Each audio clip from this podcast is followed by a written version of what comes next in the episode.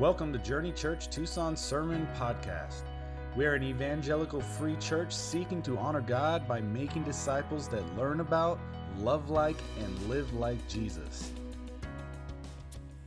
Amen and good morning. I'm Jim Roden, lead pastor here. It's so good to be back with you. Uh, last week, my wife and I were in San Diego watching our grandchildren while my daughter and son-in-law could be in a wedding. We had a blast with Magnolia and little baby Luke, and how appropriate we're back here this morning, and it's Family Worship Sunday. So our little children are in here. We do not mind their noises. Parents, it's cool, man. This is our culture. You don't like it, you're not going to like us. Uh, a couple things that we're uh, known for. Uh, inclusive disability ministry. Uh, we don't do every Sunday family worship style, but babies crying just simply don't bother us. We consider them a sign of life and vitality. So opportunity for sanctification for some of us maybe, in crying out to Jesus to make us better people, but welcome to Family Sunday. Um, hey, we are in week number eight in our sermon series through the book of Joshua. And we're taught in the New Testament that we're supposed to read and learn from the Old Testament accounts. First Corinthians ten says that these things happened to them as an example, but they were written down for our instruction, the ones on whom the end of the age has come. But that doesn't mean that we randomly pick anything from the Old Testament. We actually have a reason why we teach certain sermons and sermon series. And Joshua specifically, why Joshua? Well, because we too, like them, we too are on mission. Our mission is not to wipe out the Canaanites and take the land. Our mission is to make disciples of all people, some from every nation, tribe, and tongue, to get the word out, starting with those closest to us. That's our mission. But how does Joshua inform us, the big picture flyover, and why we pick Joshua? Because we are to execute our part of this mission well, individually and corporately. This is not just a passive, add Jesus to my life as needed. This is our agenda. It doesn't matter if you're a landscaper, engineer, doctor, lawyer, judge. It doesn't matter if you're unemployed. If you are a child of God, you are to be a part of God's mission here in this world. And we are to do it well. We are to walk the path, live the life, model the mission for the next generation. We don't want to just win the world and lose our children or the generations coming up behind us. And that's so much about Joshua. We are to stay one step in front of those that we are leading, that those that we are influencing. We are to pass the keys of the kingdom on to the next generation and then get out of the way. And that's why Joshua. Now, in order to do this well, we need to learn to order our way rightly. We looked at that two weeks ago from Psalm fifty. The one who orders his way rightly, I will show the salvation of God. And remember the bottom line from two, two Sundays ago, sharpen your soul before swinging your sword. First things first. Don't get them out of sequence. But what happens when we don't order our way rightly on this mission? In our families, in our churches, what happens when we just start swinging our sword and we fail to prepare properly, to prepare spiritually? Well, Solomon had a little bit of insight for us from the book of Ecclesiastes, chapter ten, verse one. An anchoring verse or an idea. This is what Solomon said. Dead flies make the perfumer's ointment give off a stench. Just one fly in the ointment. So a little folly outweighs wisdom and honor. Just a little bit of folly can undo so much good. A little bit of foolishness. I loved going bass fishing with my dad, and I remember in my college years, it was a, a, a morning in the springtime. Might have been spring break, I don't remember. But uh, I was in charge of getting the boat hooked up to the new Chevy Suburban. And so I hooked it up, plugged in the lights, put on the, the safety chains, and I was driving. And about a quarter of a mile down the street, something terrible happened. I could feel it, and I could hear it, and then I could feel it some more. But when I looked in the rearview mirror, the boat was going like this, and as I hit the brakes, it started to pound the back of the Chevy Suburban. Boom, boom, boom, boom. What had happened? What had happened is this. Uh, there is a mechanism in the tongue of the trailer hitch. And that tongue is supposed to go all the way over the ball, and then the, the mechanism is to lock under the ball. So it's got a solid attachment. Well, it was not lubricated. And that mechanism was stuck, and I locked it in place on top of the ball hitch. And just a matter of time before that thing was going to pop off. Praise Jesus for safety chains, keeping the boat at least attached. Okay, because of that, I'm a little bit O C D about doing things the right way on, on certain matters. But it's possible to become over-concerned with doing things correctly, mechanically. And you know, like the, the dad that's O C D and like telling the kids, no, not that way, not that way, don't do that. This is the right way to, like, everything's got to have a right way. And yet we can at the same time be morally and spiritually negligent. Cared way too much about the wrong things and not enough about the right things. But let me assure you, the devil is in those details. You lose, the, you, you miss out on the, those details. You skim over them, and there is trouble coming. And that's actually at the, at the, the foundation. The bottom line for our message today, if you're taking notes, is this: sloppy soldiers, shattered souls. Sloppy soldiers. We got a couple of sloppy soldiers in Joshua chapter seven. And because of that, we've got some very damaged individuals. If you have your Bibles open there to Joshua chapter seven, I'll give you a little context and background to catch us up to speed for those of us who have not been here. It's about fifteen hundred B C, fifteen hundred years before the coming of Christ. It's after the exodus of Egypt. They're going into the promised land, but it's before the time of the judges.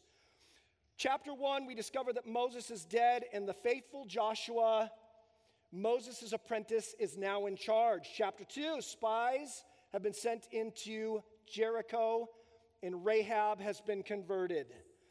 Chapters three and four, Israel crosses over the Jordan River. Chapters five, chapter five, after crossing, instead of t- attacking Jericho, they pause. That's really important for our message and the whole theme of Joshua. They take pause, and they circumcise the uncircumcised, and they celebrate the Passover. And Joshua runs into the angel of the Lord, who gives him clear instructions on how to attack Jericho. And then last week, Pastor Tyler did a magnificent job of taking us into Joshua chapter six. God is the strategy. It's a very odd military strategy to do what they did. But they were to walk around the city in a total of thirteen times over the period of seven days. Why? Because the Jews simply weren't that good at war. They were not that good at warfare, and we're going to see it this week. And God wanted them to do something to demonstrate his lordship and his power, and that if they would honor him and do things his way, he would be with them, and he would give them the victory. And that's the same today. I believe I heard Jesus say, "For apart from me, you can do nothing."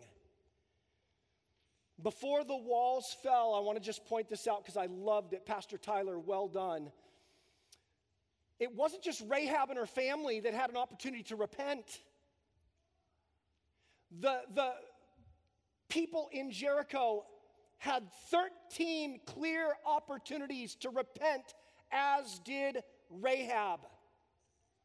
Each time around the wall should have signaled something. Something weird's going on. These are strange people, and their God is with them. Maybe we should switch sides. because God is gracious. Even in wiping them out, he gave them yet one more chance. Rahab is the only one, along with her family, that's spared, converted, and adopted into the people of Israel. Isn't that cool? It was not an ethnic issue. It was a faith issue. Well, we discover that so long as the Israelites were obedient to God and his ways, the Lord would be with them and give them the victory. Same's true today. In fact, that's where chapter six ends. Chapter six, verse twenty-seven says, "So the Lord was with Joshua, and his fame was in all the land." And you wish that it would just keep moving in that direction. But what happens when we fail to order our ways rightly? What happens when we miss a key detail? What happens when we dishonor the Lord? Well, Joshua chapter seven opens up like this. But the people of Israel broke faith in regard to the devoted things. For Achan, the son of Carmi, by the way, his name literally means troubler. Troubler, one who brings trouble. Achan, the son of Carmi, son of Zabdi, son of Zerah, the, of the tribe of Judah, took some of the devoted things, and the anger of the Lord burned against the people of Israel. What's this devoted to destruction thing? Well, um, all of Canaan was devoted to destruction, and what that meant on, this, on, on a, a first layer was this, that unless they repented like Rahab, every man, woman, and child would be wiped out. That's God's prerogative. Israel was just honoring him. He was their instrument to carry out his judgment. And they had been given over four hundred years, over four hundred years to repent, but God was done with them. So um, we discover this, that in Jericho, um, Jericho itself was to be devoted to destruction in a special second way.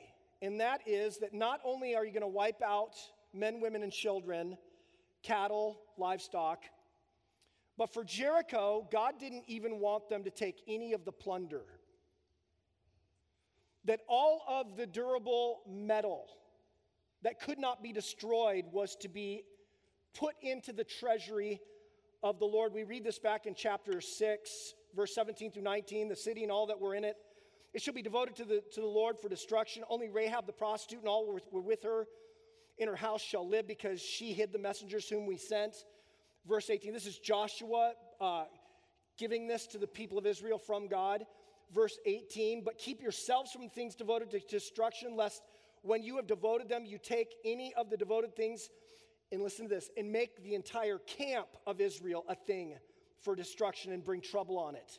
So it's not just going to be the person, the entire camp. In, in Joshua, God to Joshua, Joshua to the people was very clear that this kind of infraction was very unique, that if one person does this, the entire camp would actually be devoted to destruction, as the Canaanites were. But then check this out, verse nineteen, but all the silver and gold and every vessel of bronze and iron are holy to the Lord. They shall go into the treasury of the Lord. In Jericho, nothing was to be taken as plunder, nothing. All valuable goods would belong to the Lord. Now, this was not the first time that we learn about things devoted to destruction. Moses was clear in Deuteronomy seven. That's the final run-up to the transfer of power to Joshua. Moses' final sermon is Deuteronomy. And in Deuteronomy seven, Moses said, when the Lord your God brings you into the land you are entering to take possession of it and clears away many nations before you, and then he names a bunch of nations. Verse two, when the Lord your God gives them over to you, God was doing it. They weren't so awesome. God was working for them. We should probably cozy up to God, right? Okay, so when I give them over to you and you defeat them, then you must devote them to complete destruction. And then he goes on to talk about why. And the next several verses explain, here's what will happen one hundred percent of the time. If you don't do this, they are so given over to their immorality and idolatry, their unrepentance. If they're there, your sons and daughters are going to intermarry and totally pollute my people. Not ethnically. Ethnic was not the problem. It was a worldview. It was a morality. It was a spirituality that was going to absolutely devastate. And God did not want Canaan and the mind of Canaanites in the mind and heart of his people. So he goes on in, in verse six, you are to be a people holy to the Lord your God. The Lord your God has chosen you to be a people for his treasured possession.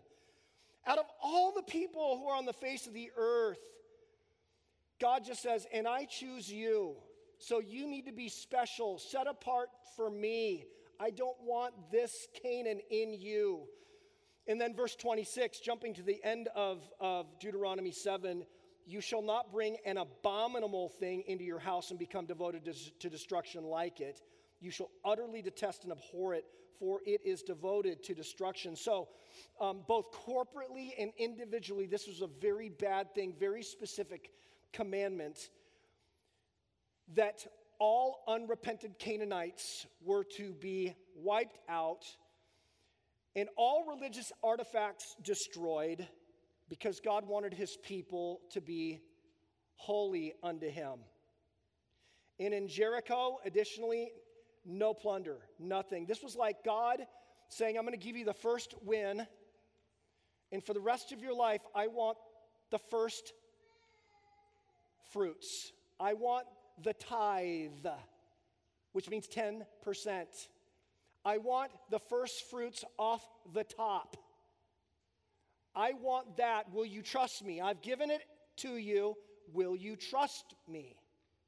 And so Jericho was going to be their tithe of plunder, was going to go to the treasury of the Lord.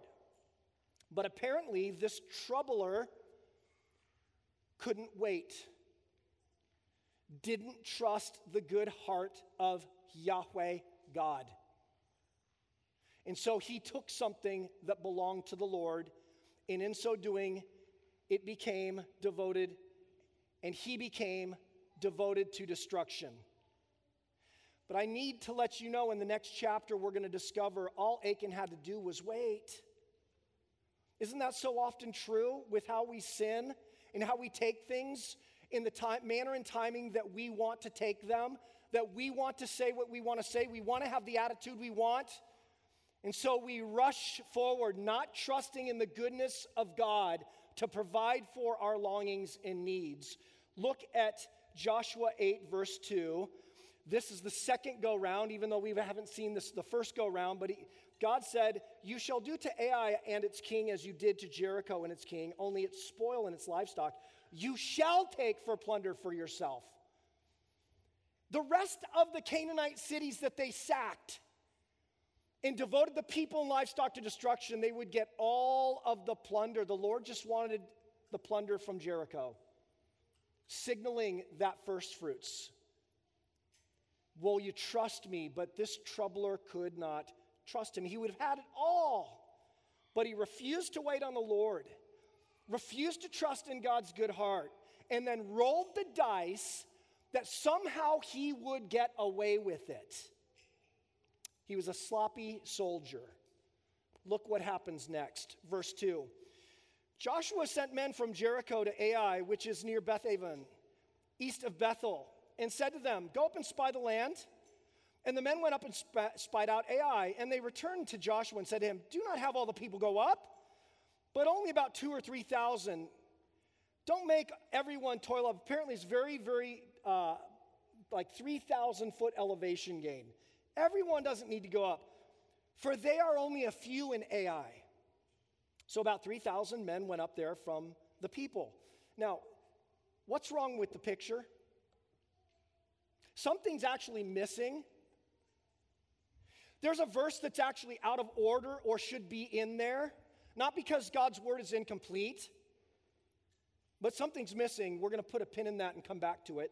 Look what happens next in verse four. So about three thousand men went up from there from the people, and they fled before the men of Ai. And the men of Ai killed about thirty-six of the men and chased them before the gate as far as Shebarim and struck them at the descent. And the hearts of the people melted and became as water. It's a key, complete reversal of what had been going on in the Canaanites. Two times, Rahab said it, and then after they crossed the uh, Jordan, it was reported that the kings of Canaan, their hearts melted like water. They were completely demoralized and terrified, and now it's complete reversal. The people of Israel, their hearts melted like water within them. A complete reversal of military inertia. They're now on the ropes and running. And thirty-six good men are cut down. What happened? And what happened is sloppy soldiers, shattered souls. But our first example is really about Achan, the troubler. And it's this, you got to fill in the blank. Hidden sin hurts everyone.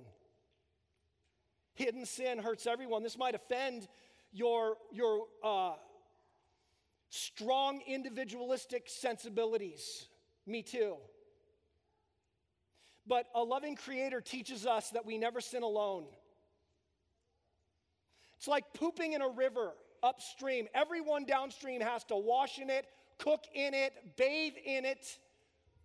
It's disgusting, but this kind of thing not just goes downstream, but across the stream and upstream. We never sin alone.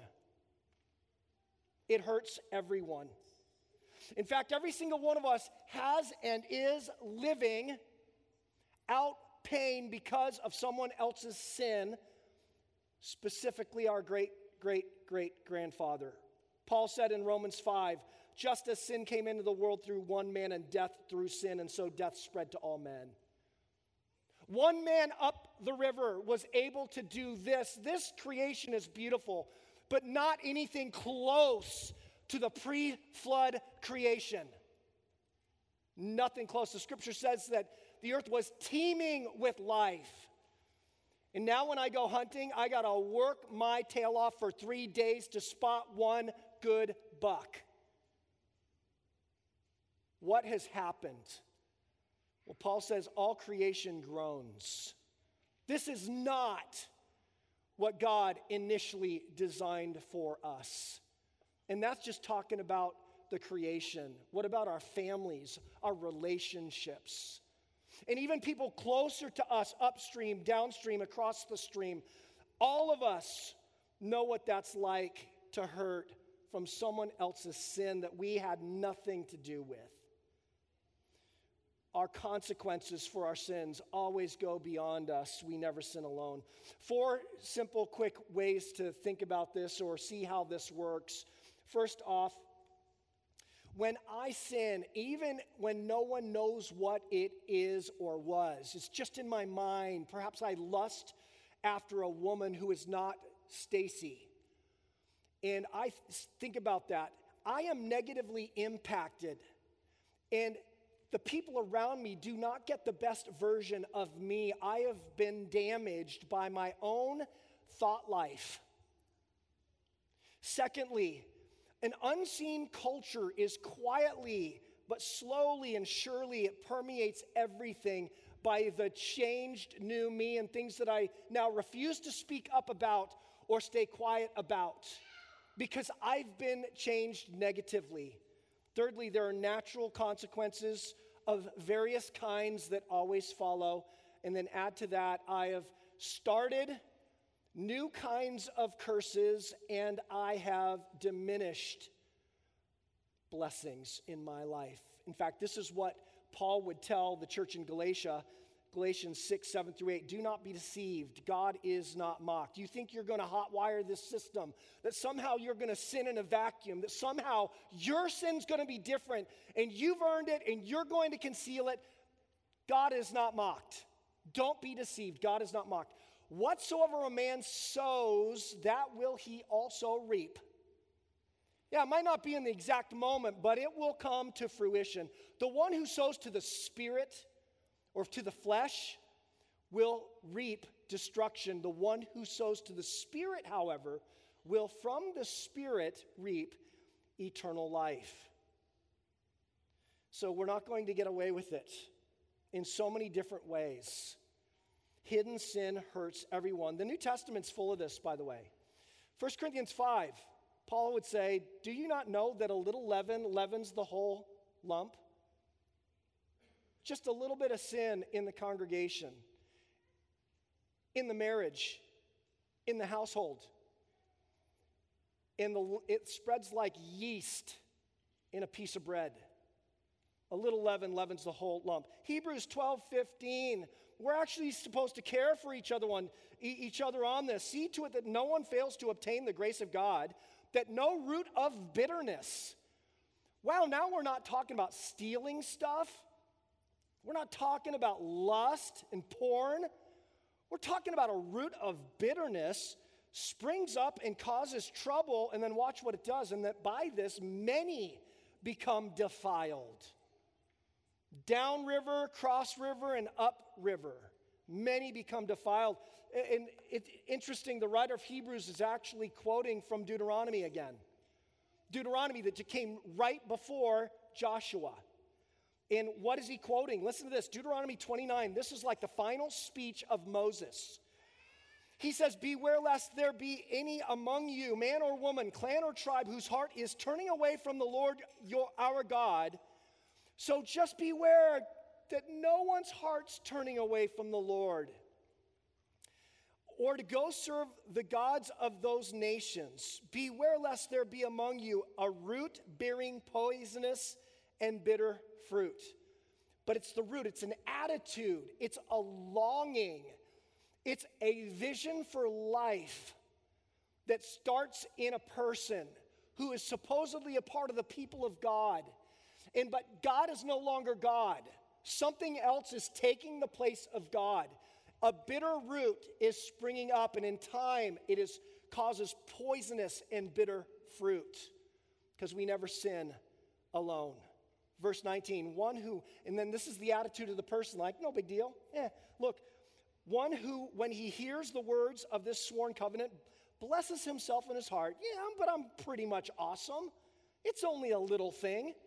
It's, no one knows about it.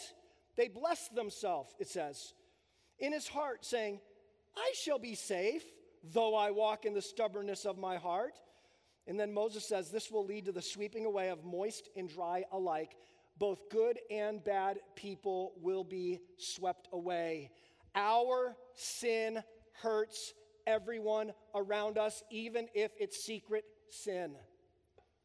We never sin alone.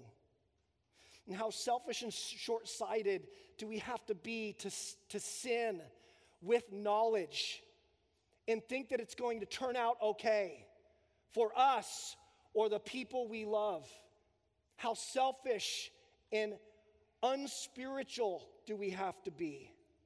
Sloppy soldiers, shattered souls. Now, I don't want to be unnecessarily hard, but when I said put a pin in it, and I said, hey, what's missing from this? Let me just read it again to you, starting in verse two. It says, just says that something terrible happened, and then you see this, Joshua sent men from Jericho to Ai, which is near Beth-Aven, to Bethel, and said, go up and spy the land. Men spied it out. They came down and said, don't set everyone up, not necessary. Verse four, so about three thousand men went up there from the people. What is missing? Uh, Quick, quick clue. Up to this point, Joshua chapter one through six, with the exception perhaps of chapter two, in all these places, everything that the people of Israel did was initiated by divine instruction and bathed in prayer. The people were to seek the Lord and consecrate themselves. In fact, let me just give you a quick survey. Joshua one one, after the death of Moses, the servant of the Lord, the Lord said to Joshua. Joshua three seven, the Lord said to Joshua. Joshua four four, when all the nations had finished passing over the Jordan, the Lord said to Joshua. Joshua five two, at that time, the Lord said to Joshua. In Joshua six two, and the Lord said to Joshua. And here we have the opening of chapter seven. And Joshua is just running and gunning. The attack of Ai has no such leading from the Lord, nor is there a season of consecration or seeking the Lord. And here's the fill in the blank. I see a second sloppy soldier here, and it's Joshua. And here's the fill in the blank. Spiritual negligence undermines mission. Pastoral staff, staff, elder board, ministry leader, small group leader. Heads up. Just because it worked last week doesn't mean you stop praying. Just because you've been doing it and it's been working doesn't mean you keep doing it. You keep doing it because you keep asking and God keeps leading. Instead of just phoning it in and assuming it's working, just run with it. And start to neglect prayer and seeking the Lord and wise counsel.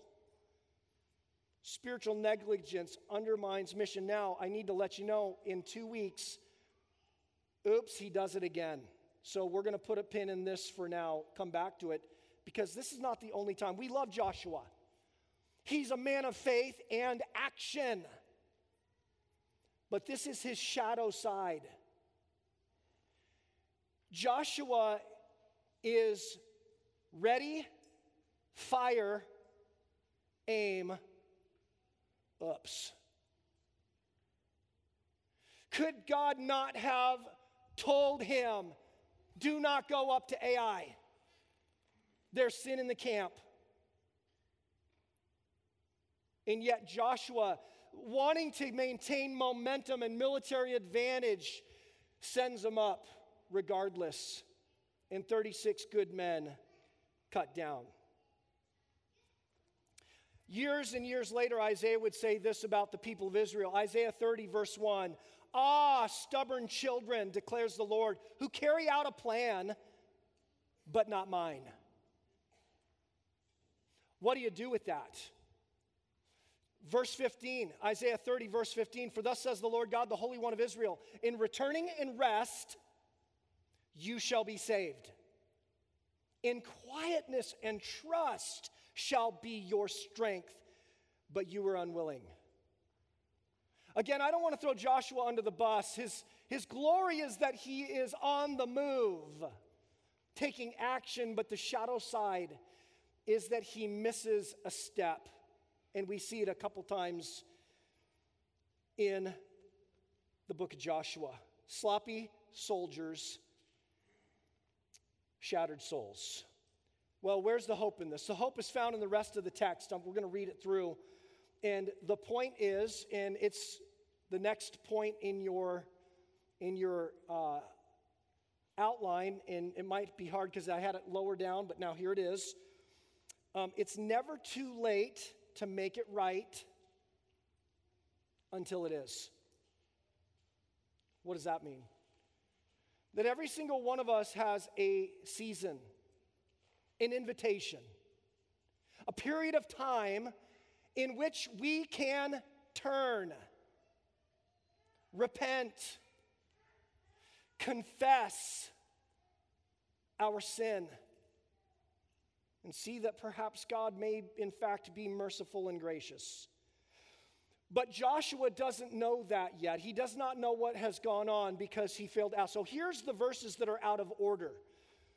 Not in the Bible, but in Joshua's own leadership style. Verse six, then Joshua tore his clothes and fell to the earth on his face before the ark. And the Lord, till evening, he and the elders of Israel, they put dust on their head. And Joshua says, alas, O Lord, why have you brought this people over the Jordan at all to give us into the hands of the Amorites to destroy us? Would that we had been content to dwell beyond the Jordan. It sounds just like the people of, of Israel wandering in the wilderness when they said, oh, that we could just go back to Egypt. He's sounding like the rest of his generation that died in the wilderness when he says this.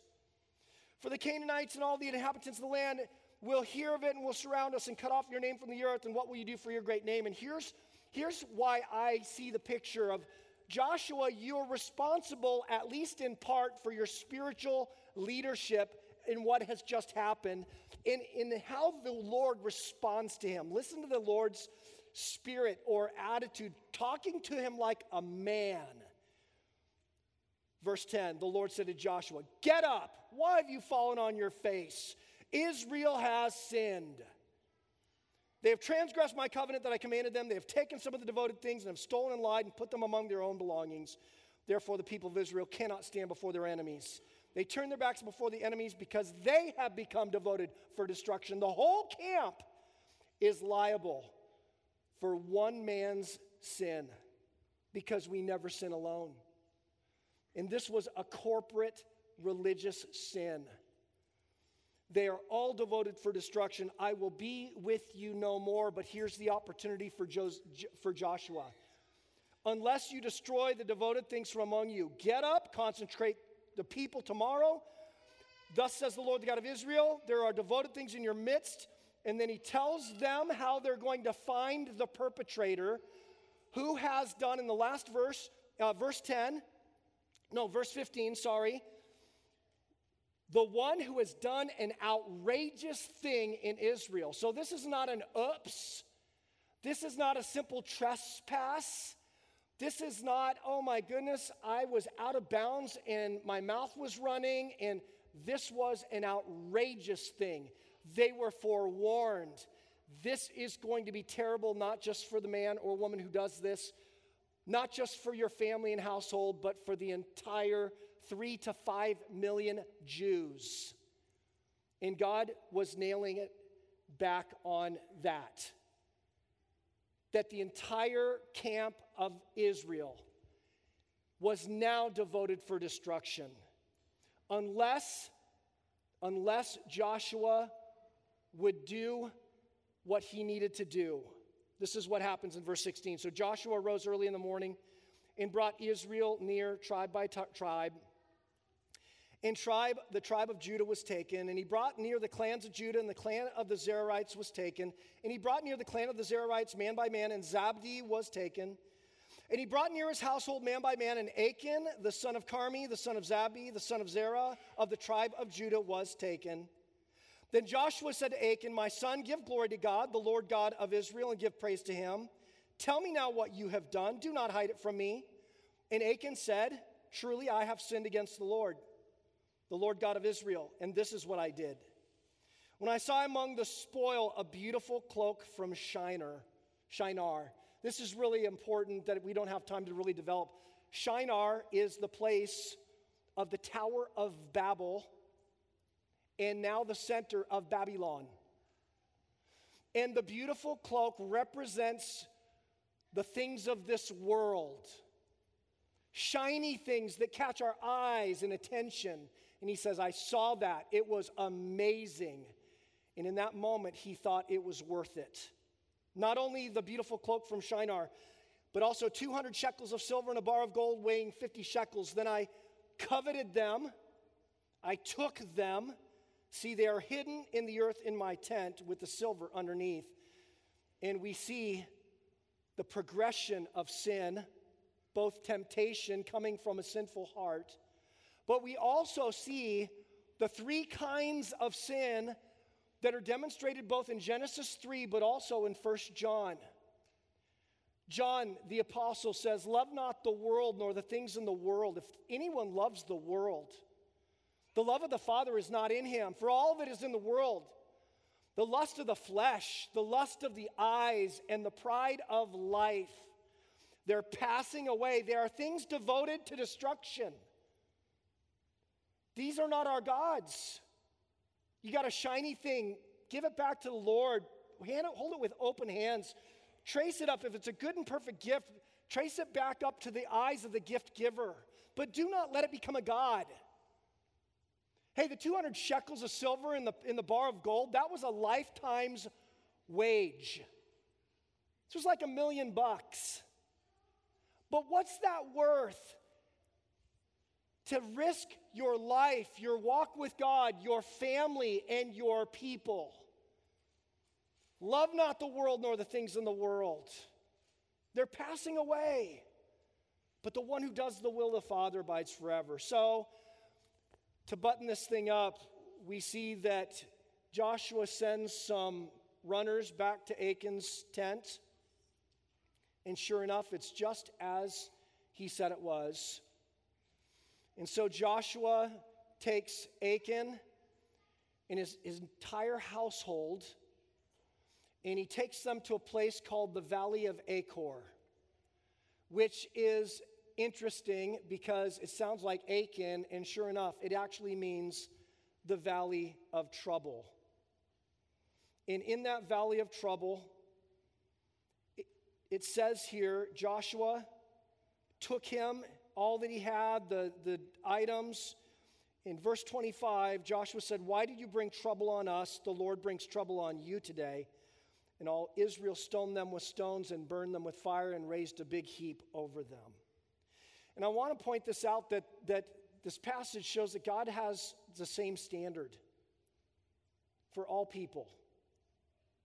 Rahab and her household were devoted to destruction, and yet they turned to the Lord in repentance and were forgiven.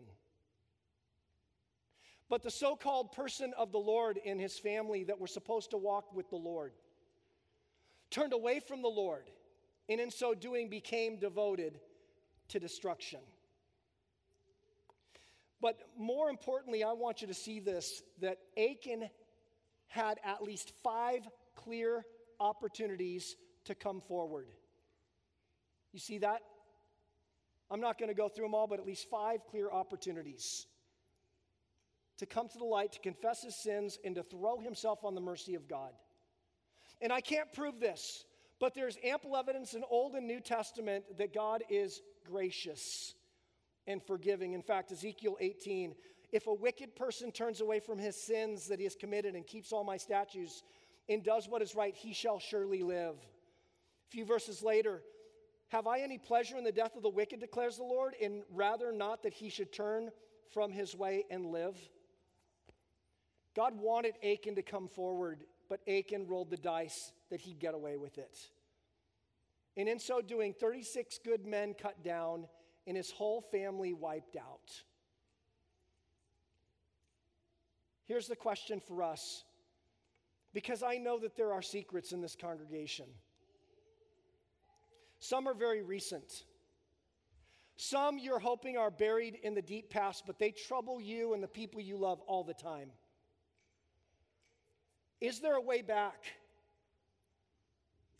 Are hidden sins? And the answer is yes.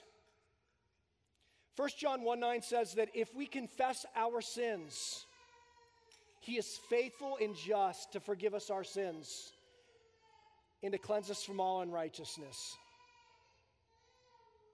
And then the brother of James in, in or the brother of Jesus in James five sixteen, we we Protestants don't like this verse. We don't understand it. But James five sixteen says, don't just confess your sins to God. Confess your sins to one another. It doesn't say to go to the priest, but go to a priest. This is the priesthood of believers. Confess your sins to one another and pray for each other that you might be healed. Because God wants to forgive. God wants to be gracious. God wants you to live, and he wants the pain to stop. And the path forward is through that confession. It's never too late to make it right until it is. The door of repentance does not remain open forever. Hebrews nine twenty-seven, just as it has been appointed unto man to die once, then comes judgment. So do not put this off. The ushers are coming forward to pass out communion. I'll just mention that each tray has bread and wine. Take one of each as you prepare. But I want you to quiet yourself as you're receiving the elements. We're going to take them together in a moment. But I have a few questions. You grab onto one, two, or all three or four that, that I throw out here. Is there anything in me, that's you, asking about yourself, that's not pleasing to the Lord? Ask yourself that. Are there any secret sins in my life? Something that defiles my family, uh, God's people? Do I need to confess something before my loving and holy God? Is there anything I need to drag out of, of the dark, maybe even of the past, and I need to get it into the light? where it can be exposed to the healing, forgiving love of Jesus. Because you want to live. Take this time to do business with the Lord.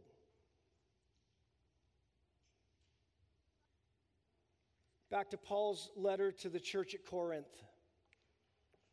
We already looked at one, one verse. Do you not know that a little leaven leavens the whole lump? There's both an, an interpersonal, internal call here, but then there's also a corporate call to be pure. Unrepentant, so-called brothers and sisters are to be put out. You can't have it both ways. Are we going to walk with Jesus and be his church or not? So there's a very clear call to, for that, but there's a call for each one of us, because at any given time, I'm a mixed bag. I've got mixing of leaven. Yeast is in me in a bad way, sin nature. Constantly, I do and say things that are impure, unholy, unrighteous. I'm declaring that before you. God already knows. But listen to what Paul would say. Cleanse out the old leaven that you may be a new lump. As you really are unleavened. Become who you really are. Deal with the sin that infects. For Christ, our Passover lamb, has been sacrificed. John said, behold the Lamb of God who takes away the sin of the world. He's the Passover lamb. Let us therefore celebrate the festival, not with the old leaven, the leaven of malice and evil, but with the unleavened bread of sincerity and truth. And that brings us to the broken body and shed blood of Jesus. I am the sloppy sol- soldier. Jesus has become for me the shattered soul. On the night that he was betrayed, he took the bread and he broke it, and he says, this is my body. Broken for you, broken for you, shattered. Do this in remembrance of me.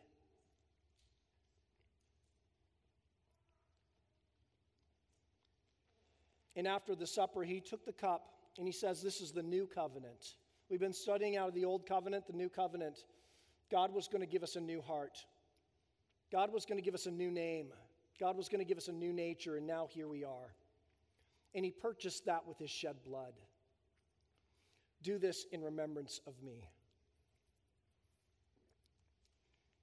And the, and the Apostle Paul would say about this, as often as you eat this bread and drink this cup, you proclaim the Lord's death until he returns.